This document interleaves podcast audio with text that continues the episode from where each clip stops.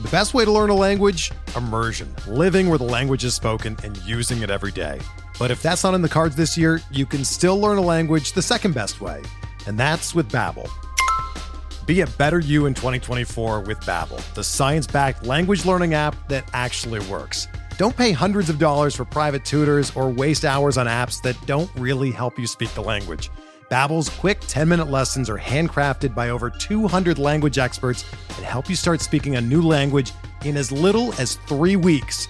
Babbel's designed by real people for real conversations, and their tips and tools are approachable, accessible, rooted in real-life situations and delivered with conversation-based teaching so you're ready to practice what you've learned in the real world. Here's a special limited time deal for our listeners. Right now, get up to 60% off your Babbel subscription at babbel.com slash bluewire. That's 60% off at babbel.com slash bluewire, spelled B-A-B-B-E-L dot com slash bluewire. Rules and restrictions apply. We talk a lot of rotisserie fantasy baseball on the show, but we're going to be focusing on head-to-head points today. Going to be reviewing my draft and the Tout Wars head-to-head auction from Sunday. Hope you'll join us on the RotoWire Fantasy Baseball Podcast.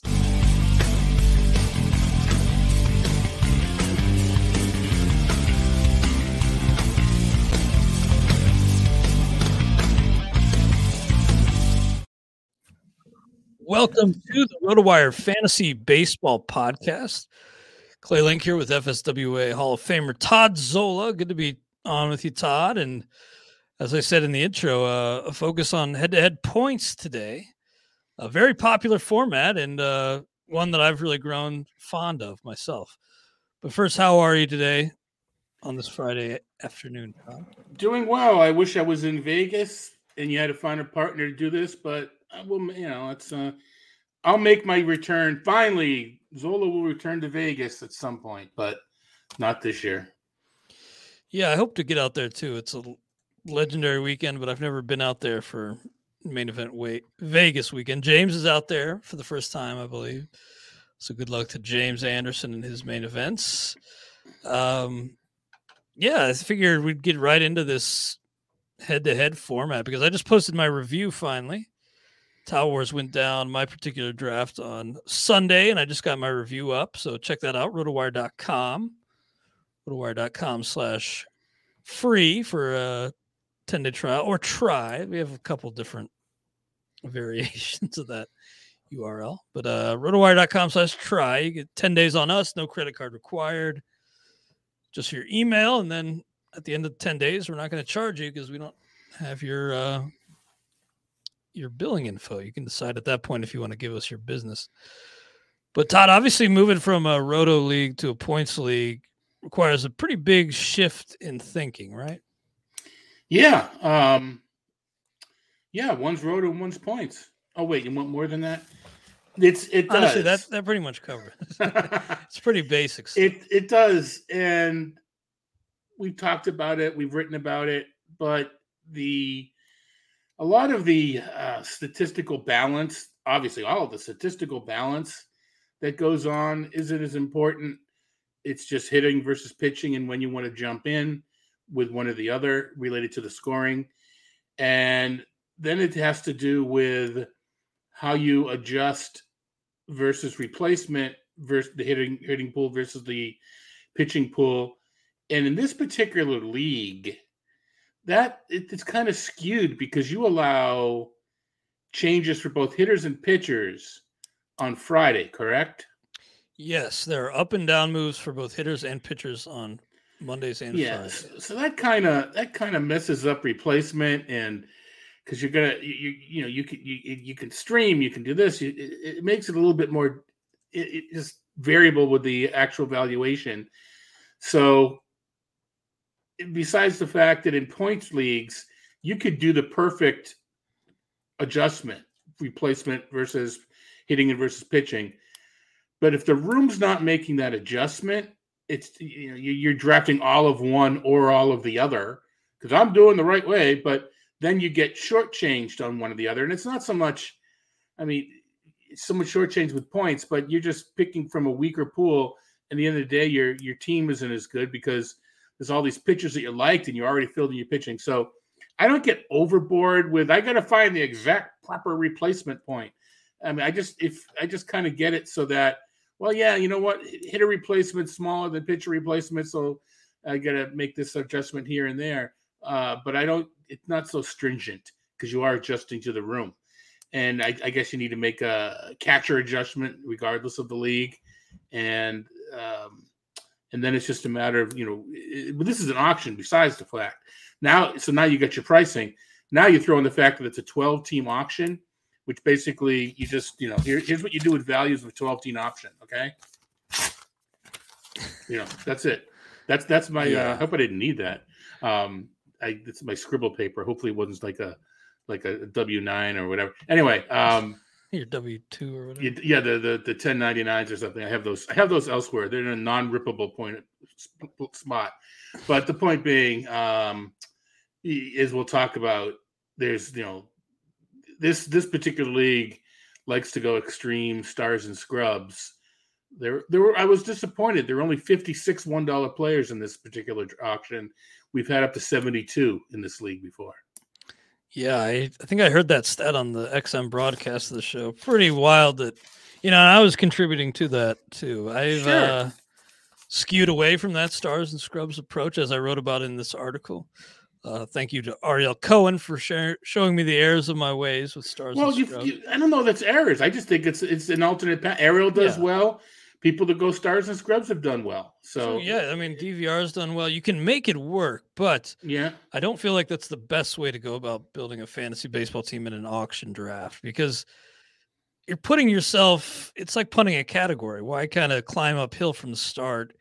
There's just no reason to, and uh, I also feel also feel like it's kind of a cop out. Like it kind of takes you out of having to find the differences between players in the in the mid mid range. You just kind of pay up at the top, then you have your sleepers. And I, I just found for me it was kind of a, a cop out in past years. You need to be really disciplined in knowing when to start to buy the players.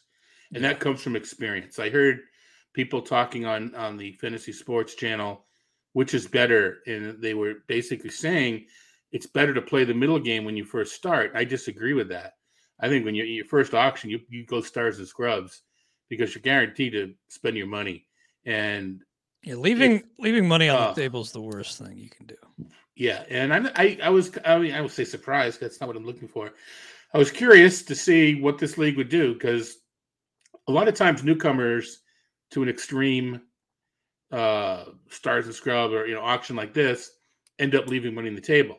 And I think the only newcomer was our friend Micah Micah Henry, and he didn't. He did fine. So uh, yeah. made the adjustment, and no one left money on the table. Yeah, that is one thing you don't want to do. Um, but yeah, I've just you can make it work. I just again, I don't think it's the best way to go well, about. This will be curious, right? In the auction, see how you, yeah. you you've competed before, so let's yeah. see if you compete this way. Yeah, that's true. I was in the mix with Stars and Scrubs, but a perennial bridesmaid, as Howard Bender said on on XM. It was a real burn, but no, I, I um, but yeah, I want to thank you, Todd, and the rest of the Tout Wars board for including me in Tout Wars And thanks to Ariel and you know Paul Sporer and others for teaching me lessons that I've been able to carry forth into other leagues and formats even.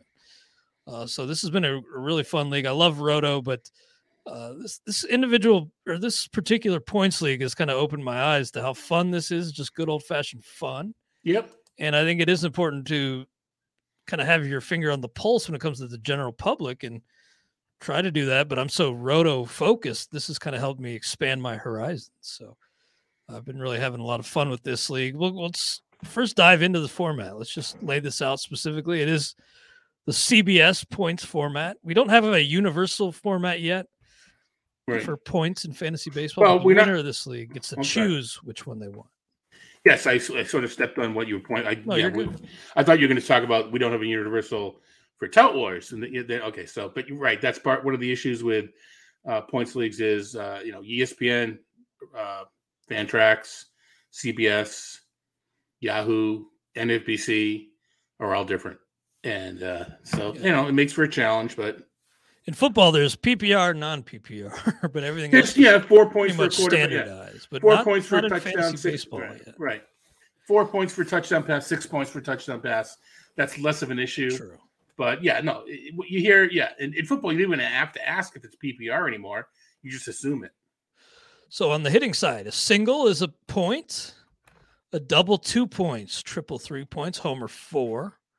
So correlating to total bases there. Uh, RBI is a point, run is a point, a walk is a point. Then you get a negative 0.5 points for every hitter strikeout, two points for stolen base, and then minus one for caught stealing. So again, you kind of throw categories out the window, and you really, with that, you have really no incentive to to chase stolen bases. You do get points for steals, but the trade off, in my opinion, Todd, isn't worth it really in, in any case. I mean, obviously, you still want those high end players like Bo Bichette and Trey Turner, but the premium those guys get shouldn't shouldn't be there in a points league.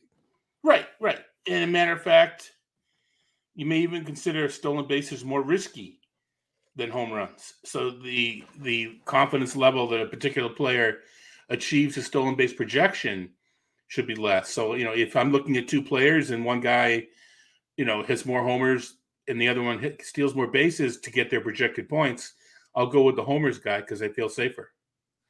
Absolutely. Then on the pitching side, a win is seven points. A loss is negative five on the pitching side. Save seven points. Quality start three. Strikeout 0.5 points for your pitcher. Base on balls negative one. Every inning pitched is three points. Hits allowed minus one. Earned runs minus one. Hit batsman minus one. So the big wrinkle here is the innings pitched three. So every out recorded on the mound by your pitcher is a point. Obviously, the uh, you know, walks, hits, earned runs are going to subtract a lot from that. But this really puts a, a premium and pushes up volume and, and, starting pitching. Correct, and I think most most points leagues have innings pitched as a uh, one of the categories. It kind of uh, uh, changes per league, but that's kind of common. And um, as you'll explain in a moment, because there's a little bit of a roster quirk we have with, with pitchers in here, innings pitched it's it's nothing. It's something you don't want to overlook it when you're when you're valuing your players. Yeah, it's so vitally important. Now that, as we'll get to, doesn't take closers out of the mix completely. That emphasis on volume, uh, but it does really, you know, it, Kyle Hendricks. You may not really think about this year in a 12 team mix league. Still has a lot of value. Throws a lot of innings. So that is kind of the number one big wrinkle in my opinion. I plugged the scoring system into the RotoWire software, as you should do mm-hmm. with any points format. plug it into some software; it doesn't have to be ours. But I will say, our I- iOS app, when I checked today, is number three in the iOS store. So I recommend you uh, using the RotoWire Fantasy Baseball Draft Kit 22, especially if you have iOS devices. And eight of the first 12 pitchers or players projected, the top 12 projected earners uh, among those top 12, eight were pitchers. So that just speaks to, to how much pitching gets inflated here. And, right. And but that, that pitching in particular. Right. And that speaks to the replacement I was talking about before, because the back end pitching is going to project higher than the hitters. So when you make that adjustment, the list probably comes out more even. Yeah. Yeah. I, um, obviously you want to, you don't want to skew too heavily. And maybe if you go, straight off the projected dollar values, you could go a little too heavy on the pitching side. And maybe I did. Actually, my split was kind of close to 50 50. It was like 52 48. Um, so you don't want to get too crazy on that side, but you do. I do think it's wise to skew more your spending toward pitching, given the scoring system. By the way, you can see the results for how many how many Tout Wars drafts were there? Like seven. Seven. seven. Yep. And they're all in one handy spot. So thank you guys for, for making that freely available to everybody. It's in the same Google Doc. You can go to toutwars.com. I also linked to it in my article. Uh, spreadsheet, very valuable stuff, and all concentrated in one spot. And you guys offer a lot in season too, especially, you know, the uh, the early publication of FAAB. I think this you know, toutwars.com is a great place to go, especially if you're scrambling late on a Sunday to do FAAB, a great starting spot. Yeah, we we're going to have the tout table posted up fairly soon, early next week, where we ask the touts a question. We get a lot of good responses. Right now, you're getting all the you, you, send a link to to Peter Kreutzer. He'll post a link for your piece, so all the all the everybody writing about their postmortems of their drafts are, are located there. And as you suggest, when we run FAAB, what we do is we post the results really quickly. Um, some clown has this table and he just drops stuff in and it generates a table and he drops it into the Tout War site. And if the, the FAAB's at eight o'clock, he usually has it out about uh, 8.25, 8.30 p.m. So uh, I try to get that done pretty quickly. We don't offer analysis. We just offer the, the, the names of the bids. I love that though. That's all I would need to see. In, That's um, Scram. yeah. In my younger days, I'd stay up till four in the morning and write up the LABR and tout wars because they both ran at midnight. I'm not so young anymore. So uh, if someone wanted to take that over, they're more than welcome to. But Yeah, uh, that'd yeah, be a cool thing for somebody to maybe grab by the horns. Like, there you go. I mean, that's, I did. the time. I did, and look at me now. Huh. But uh, anyway, yeah, Kiss I, the I- ring. yeah, that, that- that's that's what it says. Is uh, you know, for your, all your efforts writing up FAAB, that was on my wars, my my my Hall of Fame. Anyway, but um, yeah, and right now we've got the uh the table with the like you said, the link with all these drafts all in a Google Google sheet. Tout Wars is coming out soon.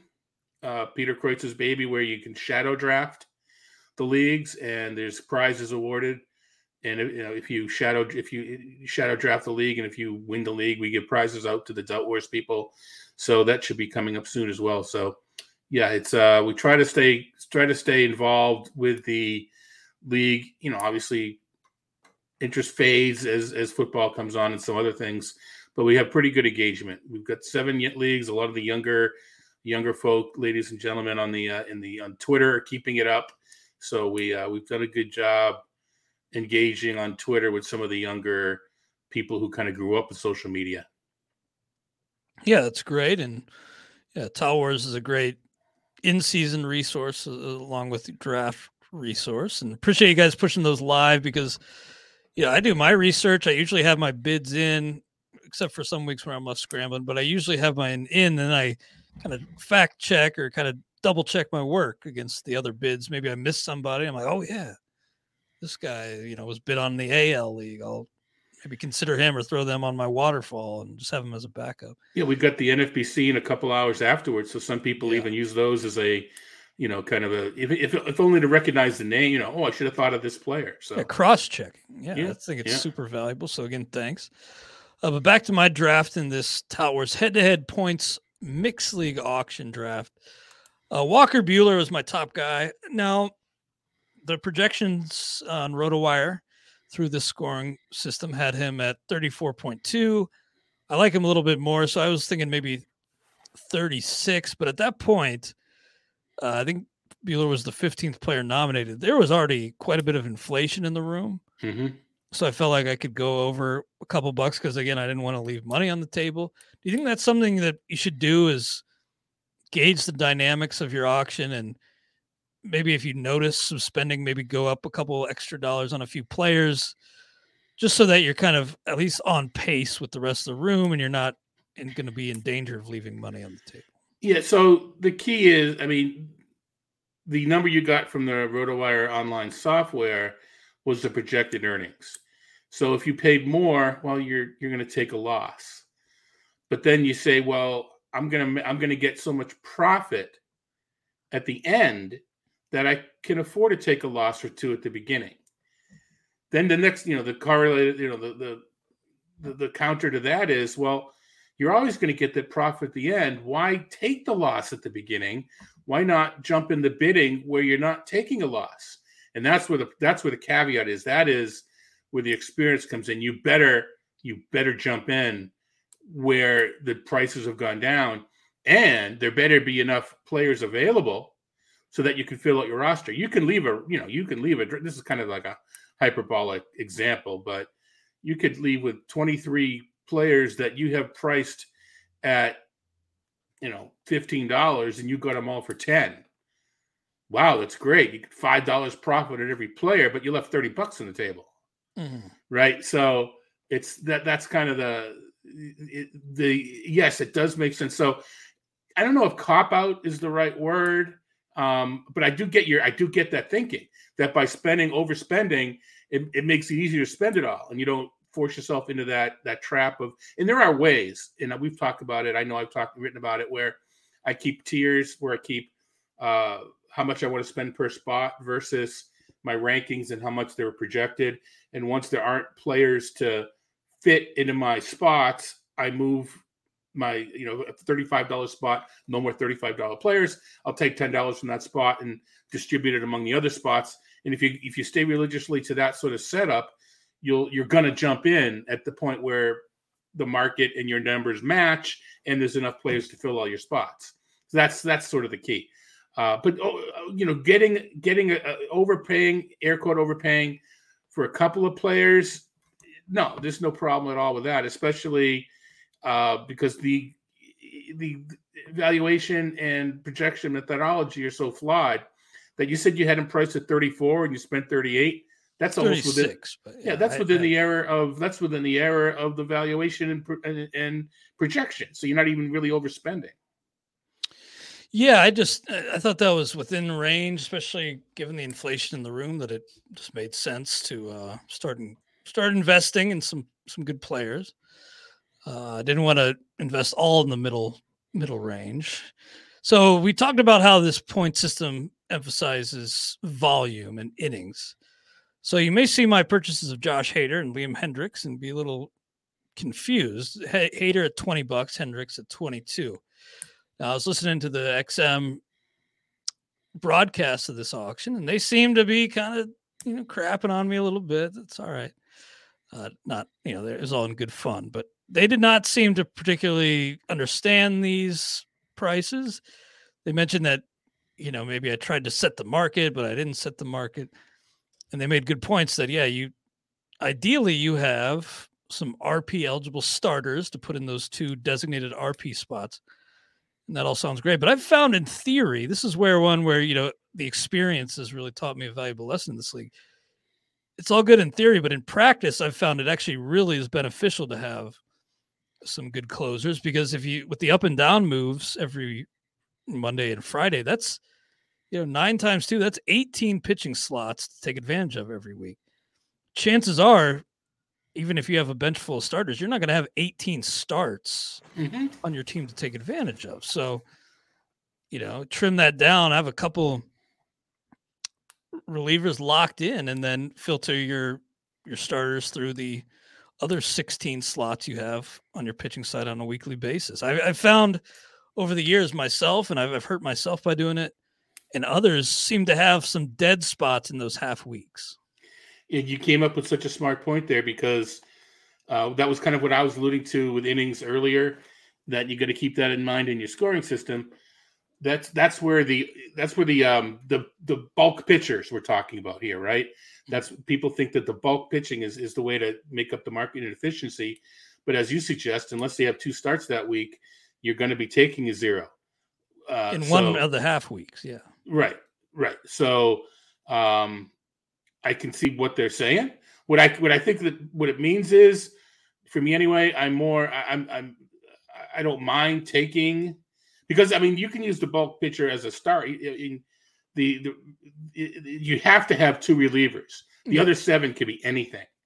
Uh, yeah, so those relievers, well, those pitchers in release spots don't necessarily have to be relievers. They just have to have reliever eligibility. Which is actually there's a, a, a, near controversy that we uh, oh, serendipitously yeah. didn't have. Uh, Peter and Critic Kreutz and I uh, spent a little while yesterday figuring this all out. But I mentioned Micah before uh, left the draft and we thought he only had eight starters and one reliever and didn't have a reliever eligible pitcher.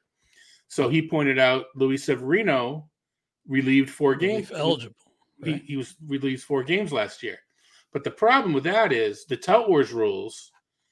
Um, you kick down if you don't have, in this case, five or a batter 15 games played.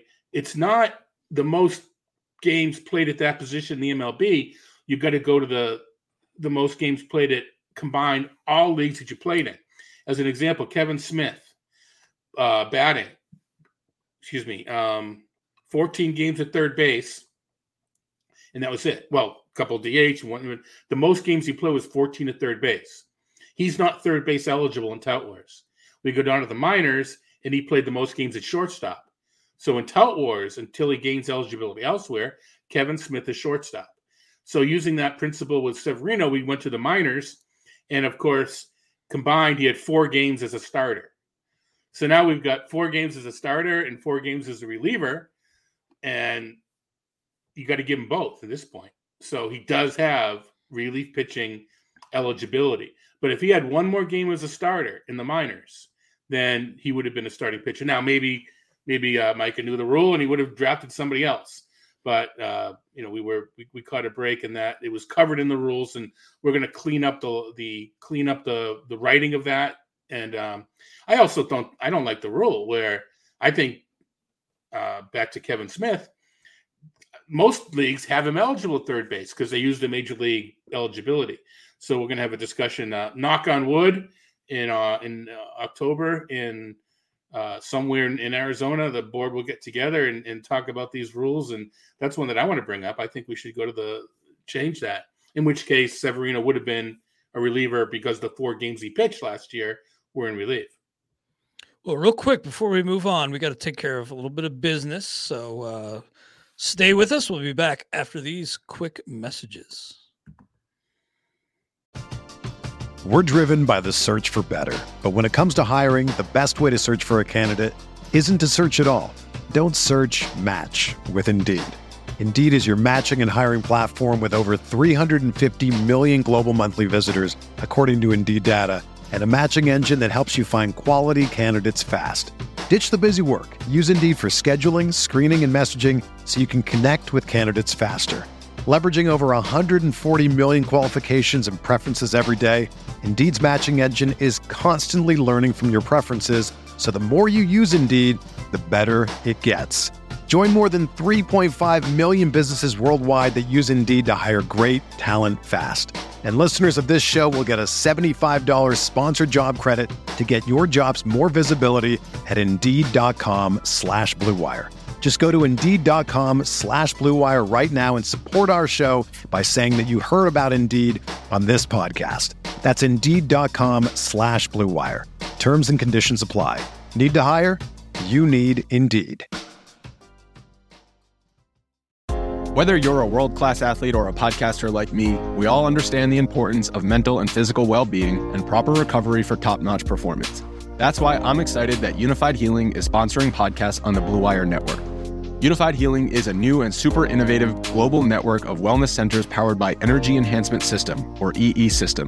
If you haven't heard of the EE System yet, then you'll want to listen up. This technology promotes wellness, deep relaxation, purification, and rejuvenation. Wherever you are across the globe, access to a center is easy and affordable. Interested in experiencing the EE System technology for yourself?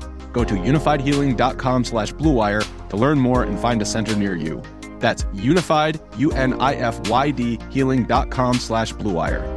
No material or testimonials on the Unifyd Healing website are intended to be viewed as medical advice or a substitute for professional medical advice, diagnosis, or treatment. Always seek the advice of your physician or other qualified healthcare provider with any questions you may have regarding a medical condition or treatment and before undertaking a new healthcare regimen, including EE system. It's only a kick, a jump, a block. It's only a serve. It's only a tackle. A run. It's only for the fans. After all, it's only pressure. You got this. Adidas.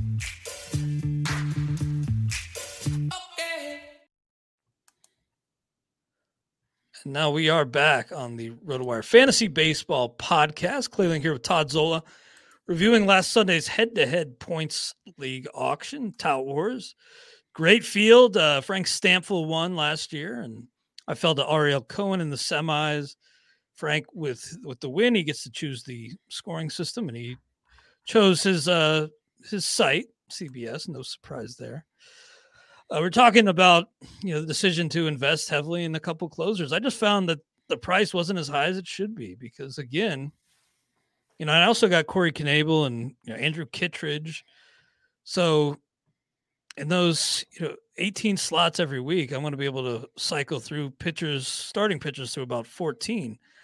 I just, you know, that that criticism that well, you just need to get more relief eligible starters. Well, that's great, but you're not going to have, you know, one of those guys is going to start on a Wednesday and then you're going to have a dead spot Friday through Sunday. So I just want to have fewer dead spots and relievers just set and forget, and then cycle through your starters in those other slots. Xander Bogaerts, Aaron Judge, twenty three dollars respectively.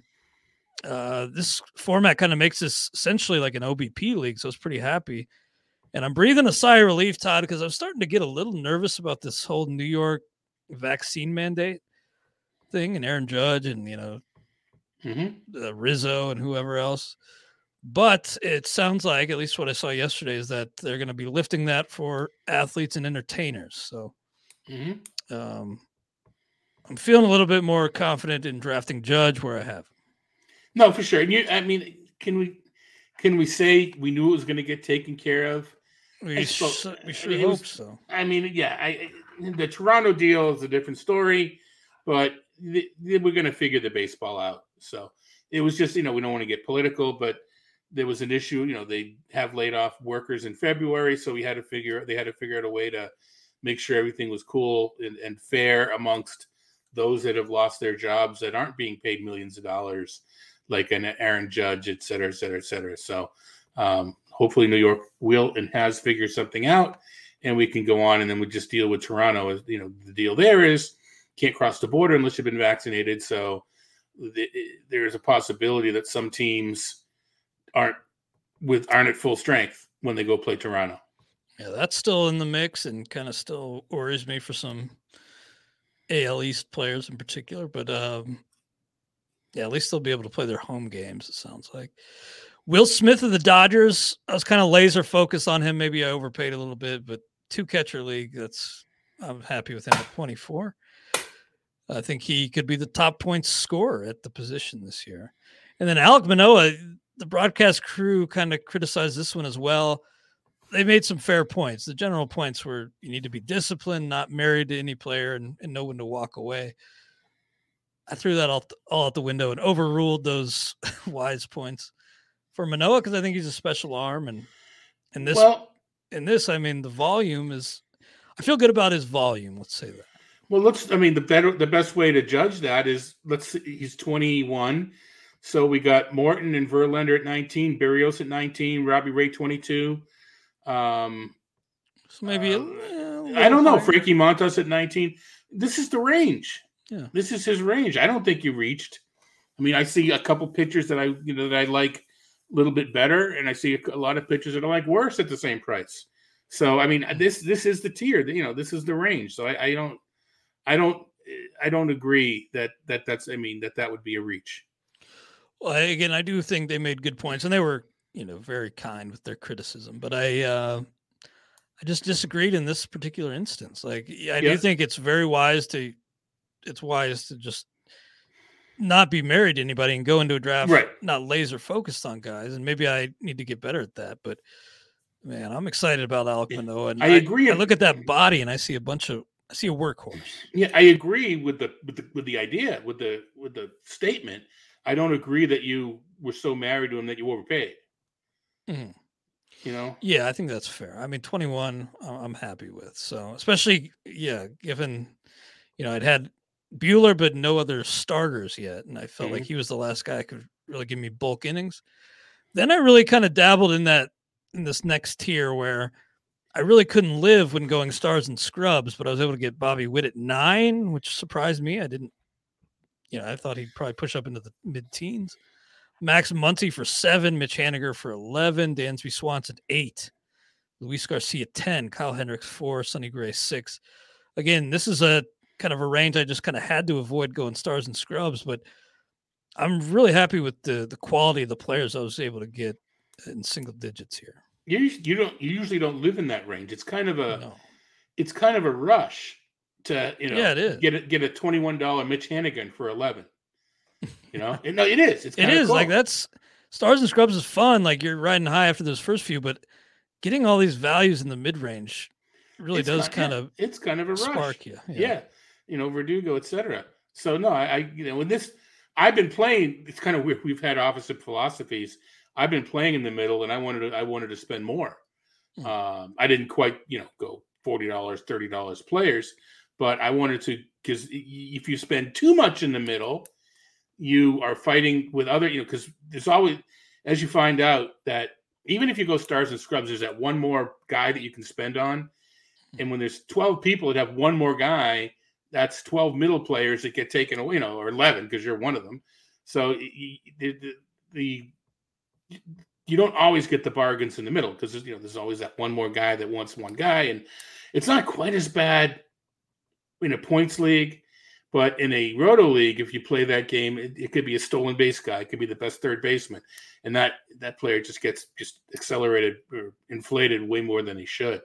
But um, I do I do like if you the money management if you're good at it, whether you go stars and scrubs or modified stars and scrubs, uh, I think that is where you make your hay, and that you know that's where Ariel makes his makes his move. And you know, look at some of the players. Ariel got at below market from whatever 12 to 20 his roster is just loaded in that range. Yeah going stars and scrubs last year i made it to the semis as i said but then i went up against ariel and i had a good team. But 1 through 23 is what matters not yeah, 1 yeah, through yeah. 10 it's 1 through 23 and i took a page from Yeah, his he- book building this he- team. he did kind of crush you didn't he yeah he's oh in the postseason last year yeah yeah, yeah he did kind of i thought He- i had a good team and then but i just did not have the firepower yeah he did kind of crush it. by to be, to be honest uh, valuable but he didn't win but he didn't win Yeah. But I just every night going up against him, I'd look at my roster, look Yeah. at his, and you know, I got some good players, but I also have like Manuel Margot as my fifth outfielder and yeah Brendan Rodgers at second base on the road. and yeah, it Mhm. just he taught me a lesson about one through twenty-three last year. So thank you again, Ariel Cohen. He was on the XM show this on uh Thursday. So go Yep. check that out if you missed yep it. Um so yeah, I was happy to to get a lot of these players here. And Max Muncy, I gotta say, it's seven bucks. And in drafts too, I have to say Max Muncy is feeling like one of the top like market inefficiencies on the board right now. I sounds like he's gonna be ready to go, and he's not gonna have to like throw across the diamond much, although they I heard you mention they played him at third base in the spring game, seemingly to just yeah. and let everybody know he's he's a, a okay. And they got the DH to play with now.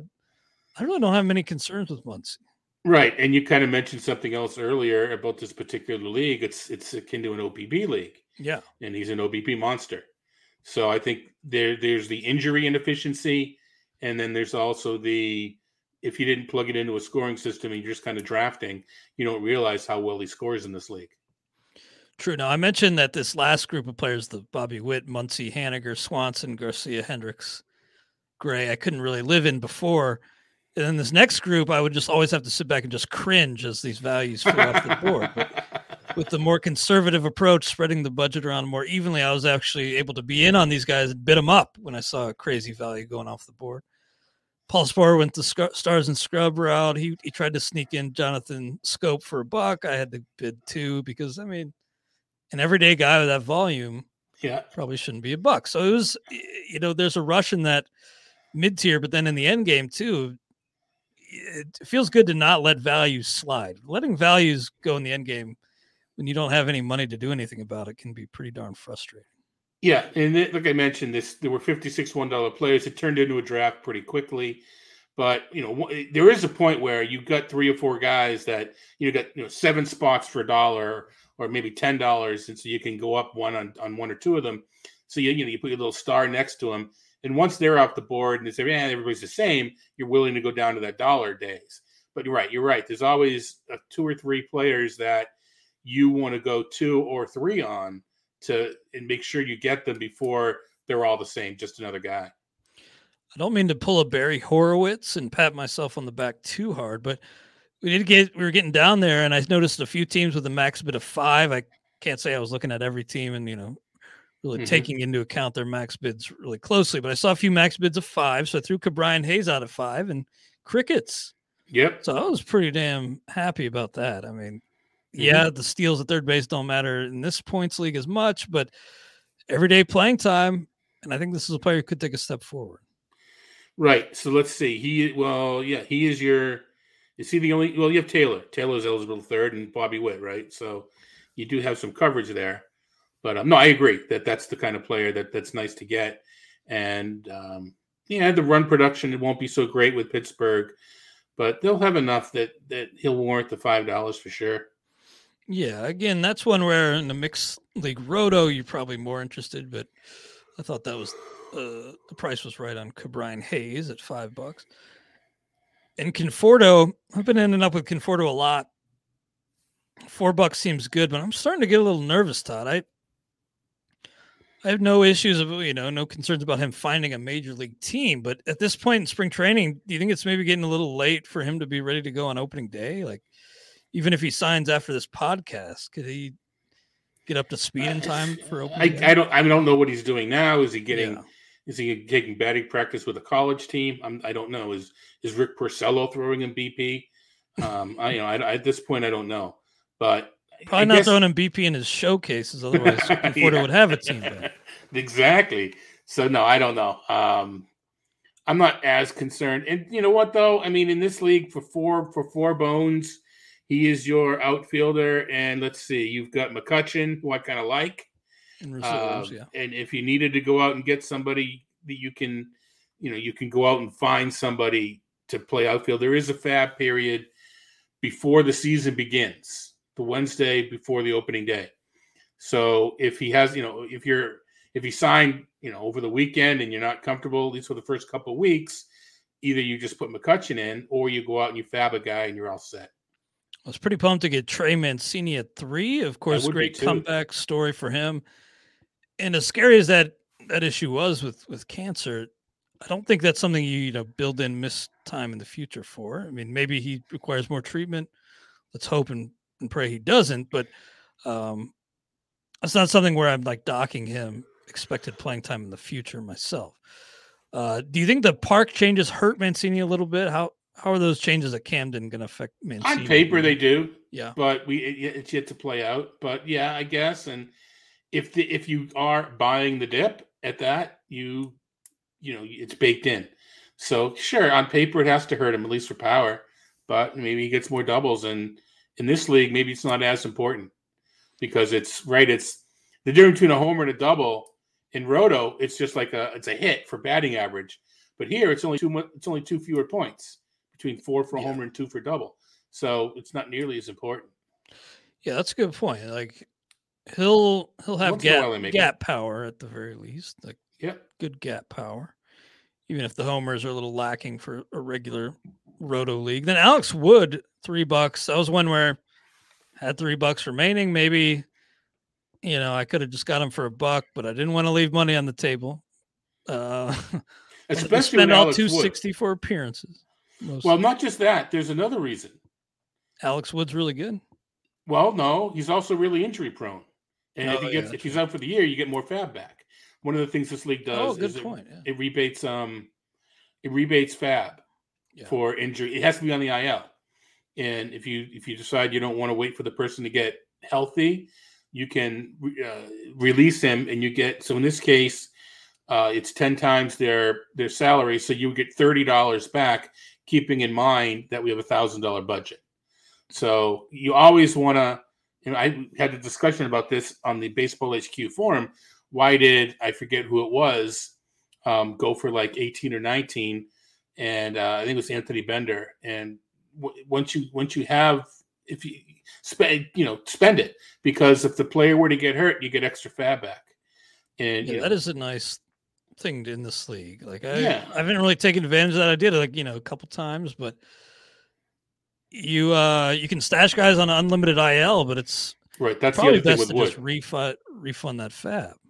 Depends. I mean, it's a long term absence, of course. In a mixed league, you know, in, in an only league, it's really up to decide because you know, do I want the hammer at the deadline and all sorts of situations like that.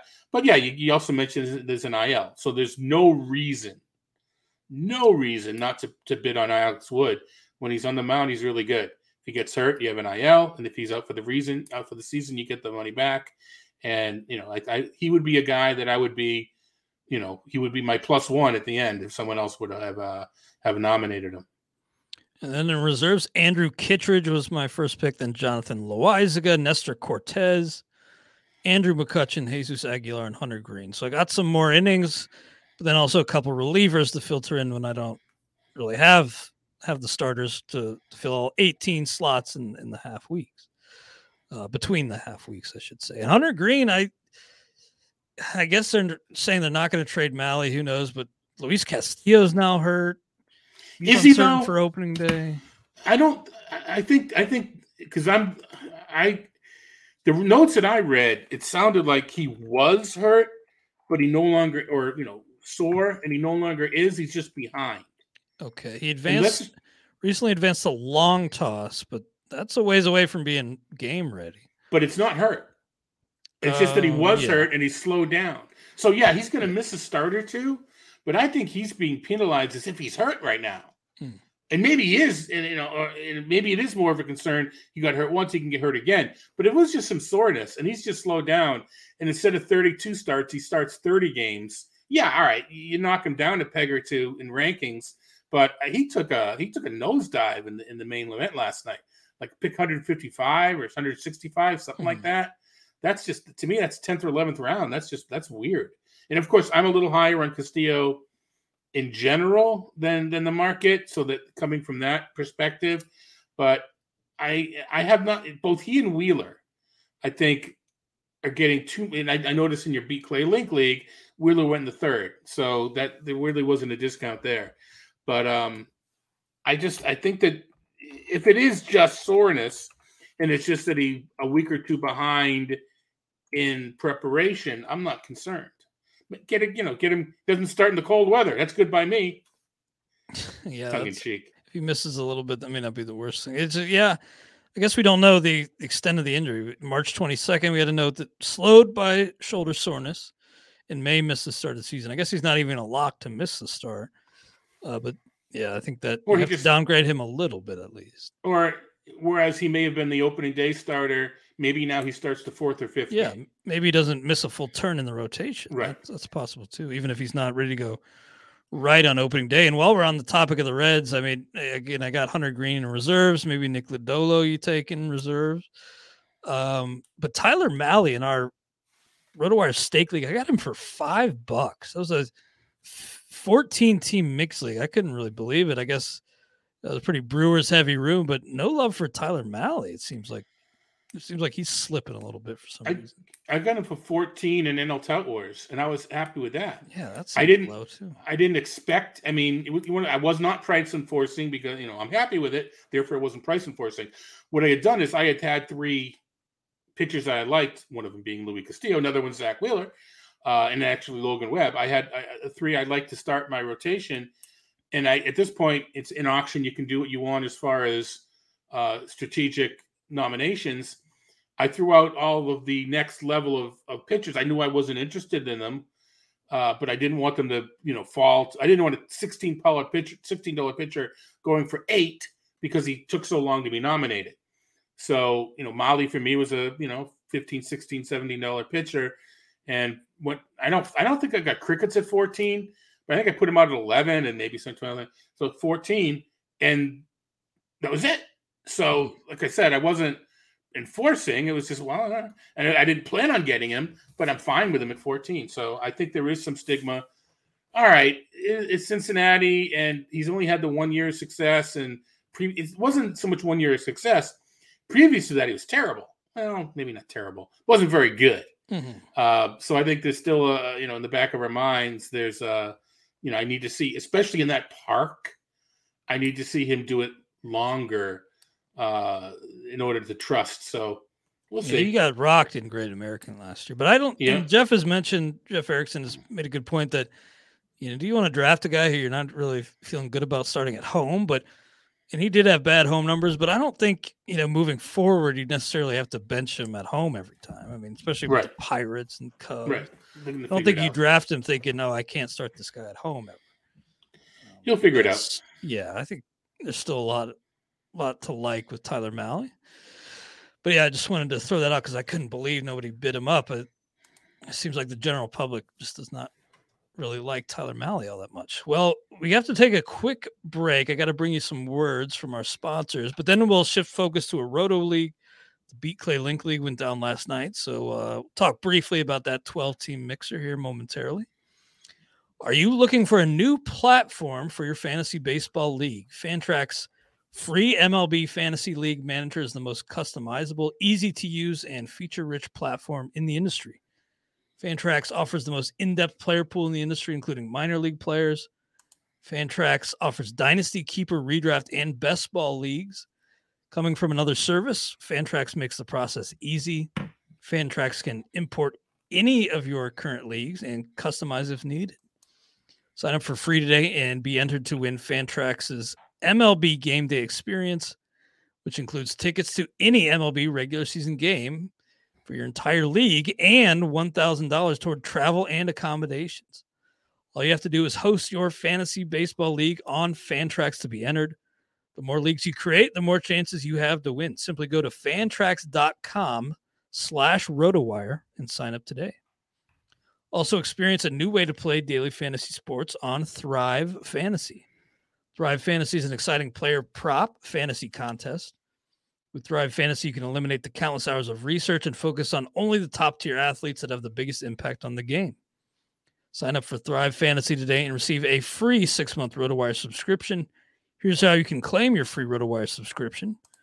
One, visit rotowire.com slash thrive. Two, deposit a minimum of $10 and receive a 100% deposit bonus up to $100. Then three, play in your first paid contest and receive a free six month RotoWire subscription.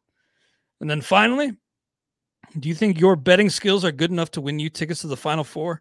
It's time to put your money where your mouth is. BettorEdge is giving away a trip for two to the Final Four in New Orleans. All you have to do is join their contest at bettoredge.com slash final four. BettorEdge believes sports betting with no fees should be the norm. And odds are it's legal in your state.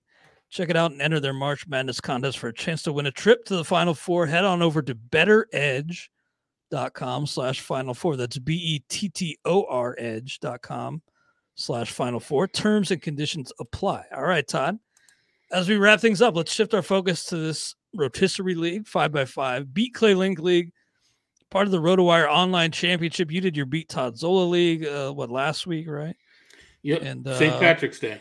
Nice. And yeah, we're all gunning for that $150,000 overall prize. So there's an individual league prize, of course, but then there's that that chance to to really reach for that reach for the stars and, get that $150,000 overall prize.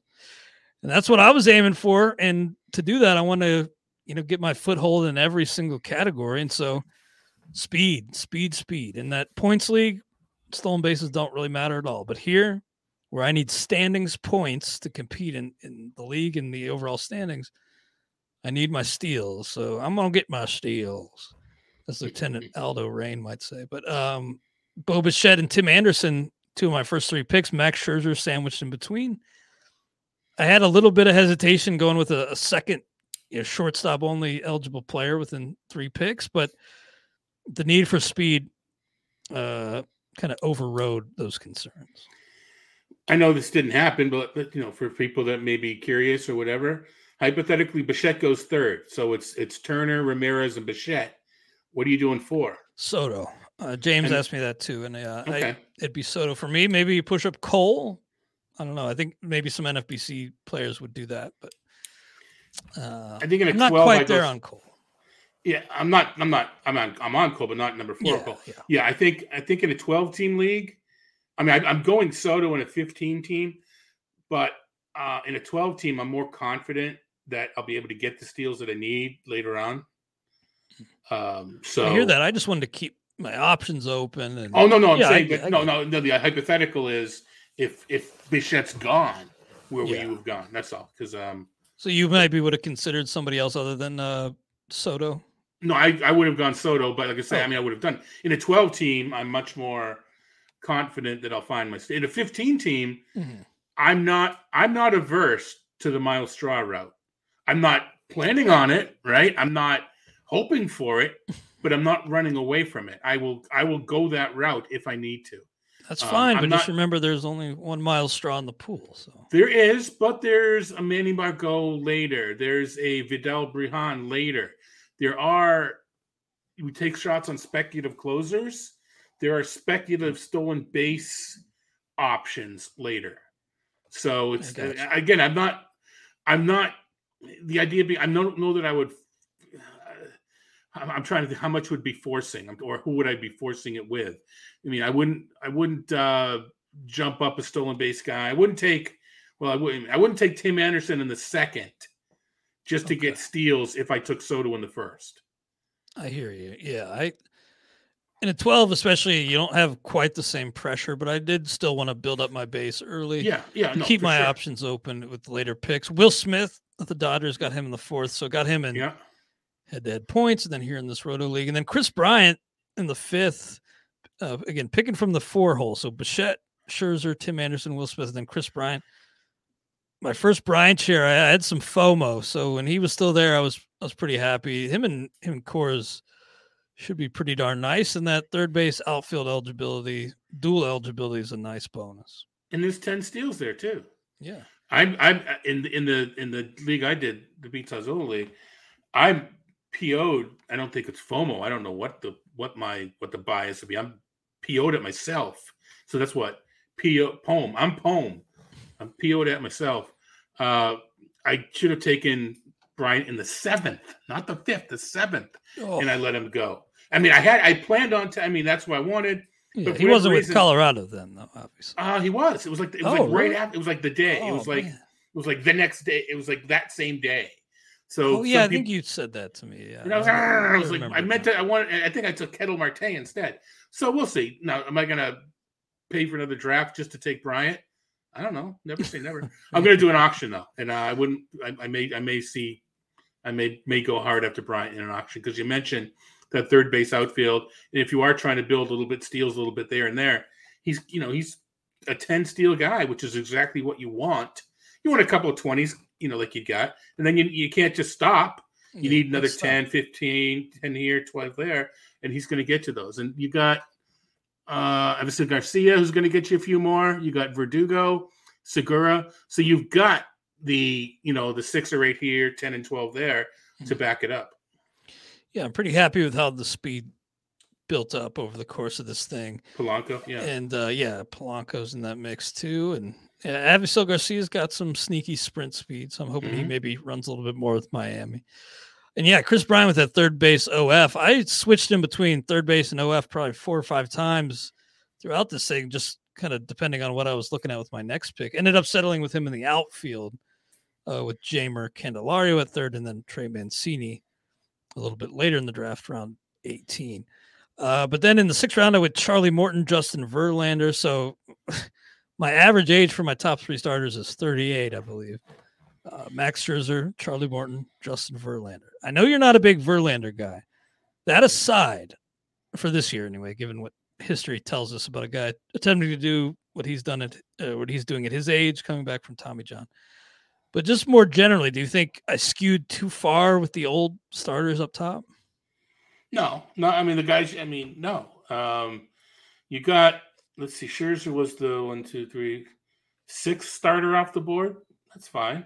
Yeah, yeah. You Six know, I mean. I, that's how I, that's why I prefer to look at it. Then, and then of course the goofballs that like to take saves in the second round of a 12 team league jumped Hader next. Then Wheeler did not get a discount, and then it took a while to uh to. I mean, Urias was next, and so no, I mean he slotted in just fine. Now Morton, he, he got you know broke his arm, but he's fine. I mean, he is he now at the I'd rather be one year too early than one year too late. I don't know that he's reached that yet. I think he's fine.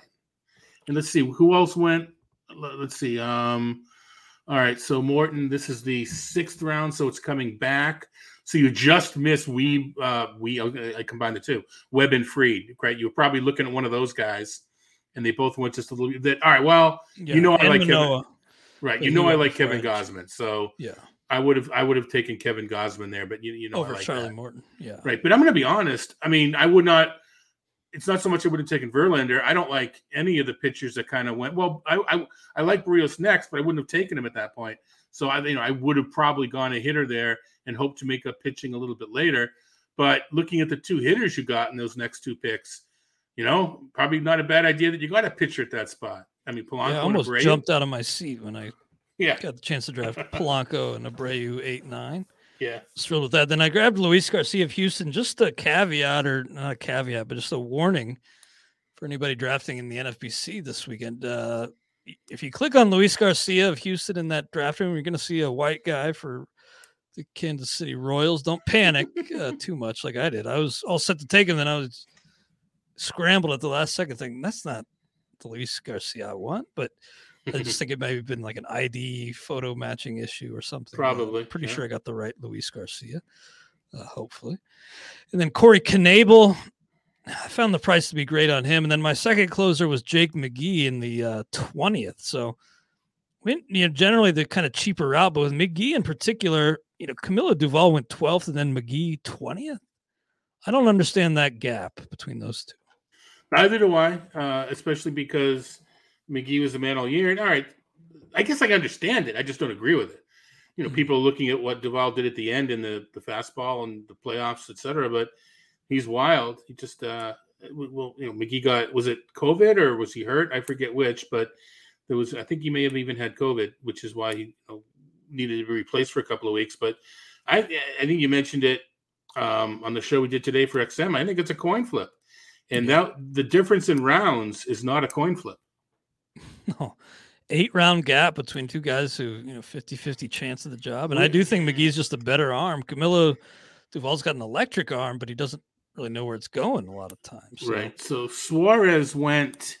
Robert Suarez went in the twenty second. Yeah, went uh, pretty early. Tw- well, 23rd. Yeah, I don't know. Yeah, so I mean, I'm thinking. So you got McGee a little earlier than that. So yeah, I mean, I don't know if you're playing chicken with him at that point. I kind of was on Suarez, but Yeah. So the I mean, secret's out, think.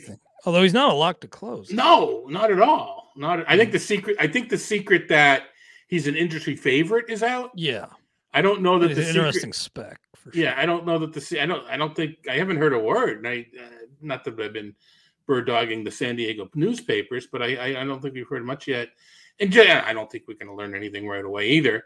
But um, and that's that's a scenario that may be that may go into the season before we know who's going to get the bulk of the saves. Yeah, maybe like an extended trial or audition for all those guys. Yeah, Um, yeah, he was in my queue, Robert Suarez, but he went uh, in the 23rd. So, yeah, I grabbed you know Eric Lauer before that to round up my my active roster. Then into the reserves, Gavin Lux was still there, and I didn't have any you know pressing need anywhere. I felt so. I thought let's take a shot on Gavin Lux and the upside. Uh, I know they've already got some guys hurt.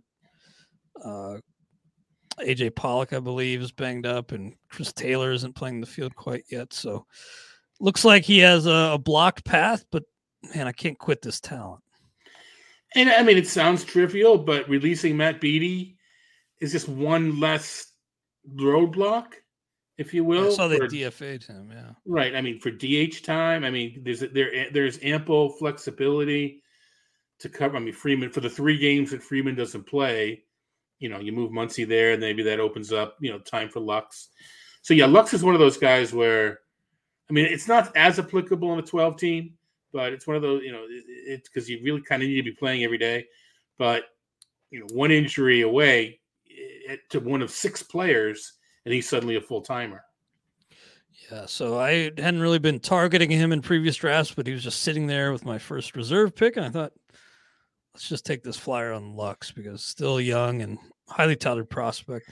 Then I got Jonathan Loáisiga. I mentioned him and with the uh, points league. I, I just really like the stuff. And Carlos Hernandez, I've been seeing James Anderson draft Carlos Hernandez of the Royals everywhere, and I had some FOMO on him. I just thought, heck, James isn't in this league. I might as well get one Carlos Hernandez share. I Uh, do have one question, an honest question. Um, why Danny? Why why Danny Jan? Why another catcher in reserve in a twelve team league? That's a good question. I just felt like Danny Jansen was, you know, the best option available. Honestly, like, I, and plus, I feel like I'm gonna have some injuries behind the plate. Maybe uh, with Narvaez, they got some lefties due up on a weekend, and uh, basically, I just kind of want to alternate Narvaez and, and Jansen. Kind of, I guess I guess I see the difference being I, I don't think I'm ever going to do that. yeah. I Um, the guess maybe be- I wish I could have had that one. Well, back, you do. You got this FAAB. I mean, you can. I'm just Yeah, more curious. Um, now that Kirk is going to be playing some more DH, there's more spots for Jansen. yeah, because exactly. being, Jansen finished really strong. yeah, he did. Uh, he- and he's got a pedigree. I mean, he better defensively. It's just, you know, you take a spec closer. You can take another, streaming pitcher there. Um, Yeah, I, just- was mean, considering like Staumont at the end, but I couldn't fit him. So know, maybe I could have gone Staumont. I, w- I mean, I was. I'm glad you didn't say it. I mean, you, I know you're not the Brewers fan, but you are in the area. I was going to afraid you was going to say something like, you know, I was at the laundromat and I heard someone say that Narvaez is banged up a little bit because I've got Narvaez in a lot of Uh, places. Thankfully, I haven't heard that. No. Yeah, okay. I could have just asked if Narvaez is hurt because that was that was the question I really wanted to ask. But anyway, I mean, he could be by the time we're done with this show, but I uh, nah, That was more fun where I, I was looking at the uh, BAT X like catcher rankings on Fangraphs, like the auction calculator, and I just saw Danny Jansen staring me in the face. And I thought, you know what, having a little bit of insurance there Sure. might be good, but you're right. In 12 team, I probably didn't need to go with a, well, a third there's plenty of time to, to to change that up as well too. So yeah, and but, um, make a good point that it does look like Kirk's going to be DHing a lot. So Jansen, you know, could have a pretty clear path to like you know 65 percent of that work Yeah, I mean, the plate. from a strategic point of view, the point the other point I'm getting at is if Narvaez, if either of your catchers gets hurt, there's gonna you know you're gonna be there's gonna be a decent per, you know relative. There's gonna be someone there to, to pick up in free agency because you don't there's not a lot of backup catchers that are kept. Mhm. Uh, so you get somebody, and so you, all right, it, it means worst case scenario is you can't replace one of those catchers for three games Mhm. right? Because if he gets hurt, you know, during the during those three games, you can't replace him anyway. True. And if he gets hurt early in the week, if you had it, so you're missing out a zero for three games. I mean, some people insist on having a backup for every position, Mhm. and they, including a catcher, uh, which is fine too. Now, let's see, team, uh, uh, you know, since you don't have to take. All right, so this kind of speaks towards, you know, catcher catcher strategy in general. Team Team Six, who took Gerrit Cole number one, their 29th and 30th pick with their starting catchers, Aaron Nola, Austin Nola, and Jacob Stallings. Yeah. You know what? If I'm waiting for my last two picks for catchers and I end up with Nola and Stallings, I'm not complaining. Yeah, that's really not bad. They kind of a savvy move on on that part, but I would say Will Smith and Omar Narvaez a significantly better tandem than Austin. Oh, oh, for sure. Oh, and that gives me a leg up. No, no, absolutely it does. Yeah. I'm just saying, relative. I mean, if, if that was the strategy, Yeah, I would, you know, I'm not saying I agree with the strategy, but if that's the strategy, I'm pretty good with it because I, I'm think I'm seeing uh, Stassi and I know he just signed and, and Bart, uh, Eric Haas was drafted earlier. I'm seeing a lot of catchers who I would not have, who I would have taken, who I wouldn't, I mean, who I think should have gone and You know, Nola and Stalling should not have been on the board. Those those should not have been the last two catchers drafted. yeah. I, I don't hate that. I again, I I'm happy with my tandem, and I think Yeah, no, for that sure. gives me edge, but maybe he can make that work. Daniel Hudson, I got uh, pretty excited about him, just given you know the K rate, the velo bump. I know he's getting older, but uh, stuff seems to be intact. His arm seems to be healthy, and I'm kind of fading the notion that Blake Treinen's going to be the primary closer. I know he's done that in the past with Oakland. He was the man as the closer and one of the best in the game, but uh, I've said before, I think Dave Roberts is making it pretty clear that he likes Blake Trinan as his fireman, and I think teams have kind of shown that that's really the best route is have your best reliever be flexible and, and put out fires whenever they come up and not boxed into the ninth. You know what? Hudson is also, you know, he, he could be a fireman too. Yeah, that's true. I mean, true. I'm not. I'm Could saying go either not- way. I'm not relative to the pick. That's just how good his skills are. Mhm. Um, yeah, that that's an interesting scenario. I don't know that either of them are multi-inning guy. I'm just trying to, you know, the, the thing about having a Hudson until we know what the what the usage patterns are. Um, you know, he's, if he gets a couple of saves early, he may not he may not be in your lineup to get him. You know, it's just one of those things. True. That could that could burn me on occasion, especially if never they do spread things around. But they're not going to somebody else. It's, that's what I say to myself at this point. At least someone else doesn't get those saves. Yeah, I forget. I was looking for the exact quote earlier, but I think I saw a quote from um, Dave Roberts that he said something like, "We the Dodgers would be worse if we, you know, limited Treinen to, to closing duties exclusively." So I'm kind of fading that notion, and certainly the increased price on Treinen. Uh, you mentioned Danny Jansen, then I rounded things out with Evan Longoria, the most boring player in fantasy probably, but decent bench option. Then Tony Kemp, I, I mentioned I had Josh Staumont in the queue. Maybe I could have gone Hunter Greene with some upside, but uh, Kemp should play every day, and I, I felt I felt I needed a bench outfielder. Plus, he brings bonus second base eligibility.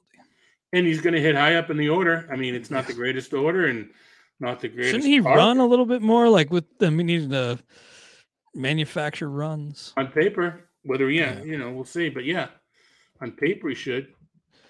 Well, I finally just want to thank Greg Ambrosius and the kind folks at the NFBC and RotoWire President Peter Schoenke for this opportunity to play in the RotoWire Online Championship and chase that that grand prize. It's a lot of fun. Thanks to everybody who signed up and took time out of their Thursday to uh, do this last night. It was a lot of fun.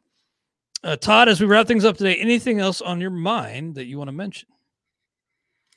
Yeah, you think I would put a little prep into this because you always ask me this question, and you know, sometimes I remember to do it, and and sometimes I I don't remember to do it, but I didn't really remember to do it this time, so uh, I can't. I don't have anything pithy to add. I was actually just reading the Dave Roberts quote to try to find where if, he, if to find his quote, and the one I'm reading doesn't it isn't have that uh doesn't have the answer or doesn't address what you were talking about, but um. Yeah, I What do I need to double check see. on that. So don't All right, what do I hold me up? to I- those exact words. but- You know what we can do? This is Friday, and people listening to this, um, we can tell fit people that we're together again tomorrow. Oh yeah, we're on don't uh, we use that? X So- XM. Yeah, so I'm going to pretend that I knew this right away. So what else is on my mind is I'm looking forward to talking to you again tomorrow, Clay, on the one to three show. Because uh, is that that's usually you and James?